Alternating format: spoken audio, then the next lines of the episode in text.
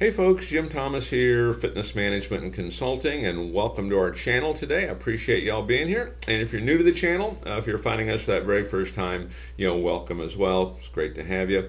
And our topic for you today, it's six mistakes to avoid when selling your gym business. Six mistakes to avoid when selling your gym business. Now, before we get into our topic today, just a quick reminder, you know, that my focus, you know, my mission here in the channel is I want to be able to provide as much information as I can, you know, to as many people as I can, you know, across all regions. And the best way I can do that is when you choose to subscribe to the channel and you choose to like the videos, uh, when you choose to uh, comment, we appreciate your comments, and when you choose to share the information. So if you've not yet done so, now would be a great time to do it. You know, hit that subscribe button. And then to learn more about me, learn more about my company, and how we can help take your business that next level, you know, be sure to check out those links below.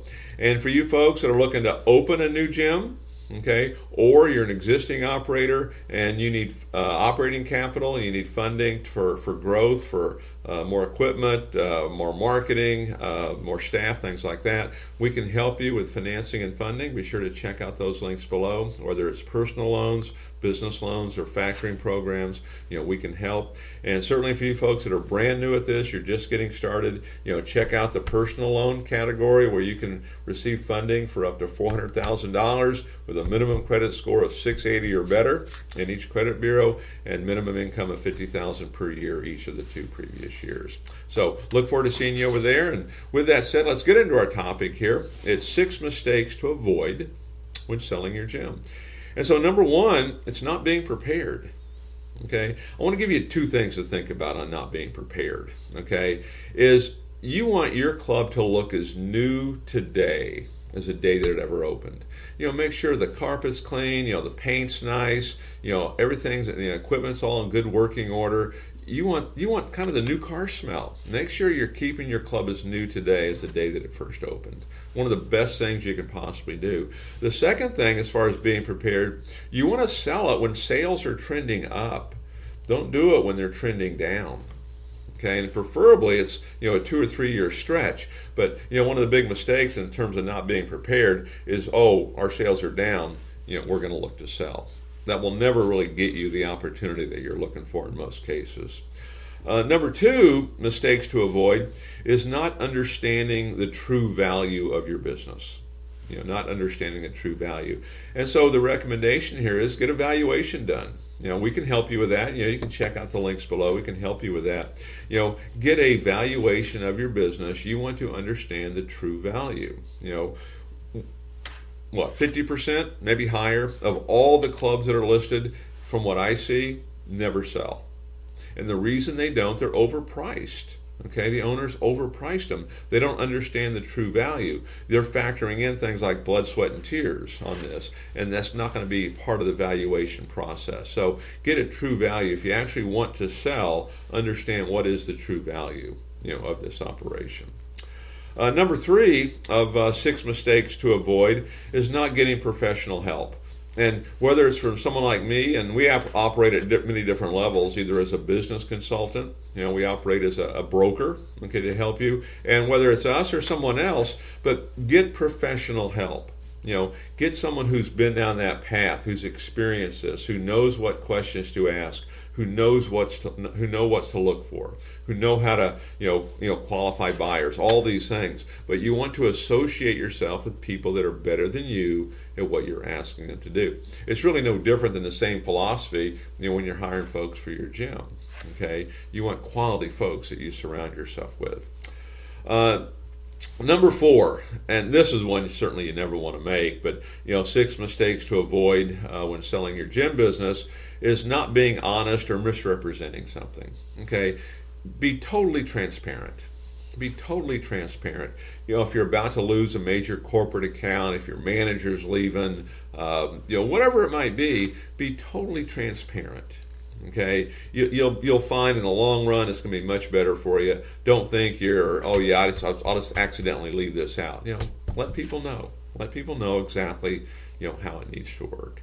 And number five, uh, pricing your gym incorrectly. We kind of talked about this, but again, the biggest reason that I see that gyms don't sell is that is they're overpriced. Okay, we're asking too much you know, for what it's actually worth. Okay, so get yourself a valuation. Don't factor in how much time you spent, how hard the work was, how much you sacrificed. No one's really going to care about that. What they care about are the numbers, and the valuation is going to be done on the numbers. Okay, and you know, if you can, you know, make sure your sales are trending up when you're trying to do this. And then number six, on my six mistakes to avoid, you know, when selling your gym business, is not pre-qualifying your buyers. Okay, here's what you don't want to do. Don't go through this entire process without knowing for sure that your buyer is qualified to make this acquisition. This is the first thing you do. Do they have funding in place? Let's see it. You know, do they have the money in the bank? You know, let's see it. You know, they can come to us. We can help with funding and financing. If they don't have all that, we can help them. Many times they may not know how to do that. And this is where we can help as well if you choose. Okay, but make sure they're pre qualified. Don't go through all of this due diligence, all of this information, and guess what? They can't perform financially. Make sure you pre-qualify your buyers. And a lot of times, if you're getting a broker, you're getting someone to help you, you know, they're going to guide you on that. But please don't make that mistake. That's going to be a, a major time waste for you if you do. So six mistakes to avoid if you're looking to sell your gym business. So if you're looking to sell, take a look at these. Okay, where are you at right now?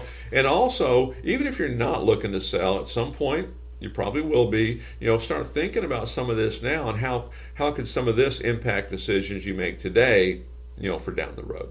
So, folks, again, my name is Jim Thomas. Uh, my company's Fitness Management and Consulting. Appreciate you being here on the channel today.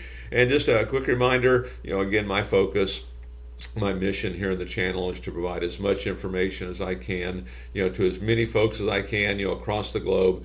And the best way I can do that is when you choose to subscribe to the channel. So if you've not yet done so, take a moment, please, hit that subscribe button.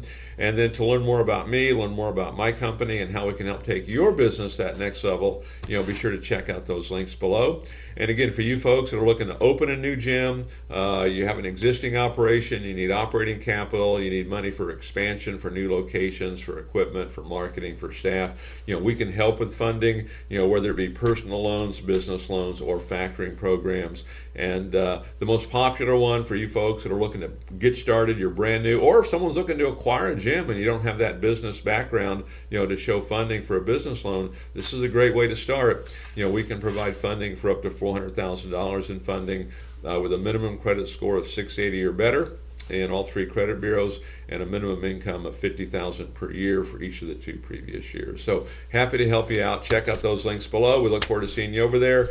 Uh, appreciate you being here on the video today and we'll see you on that next one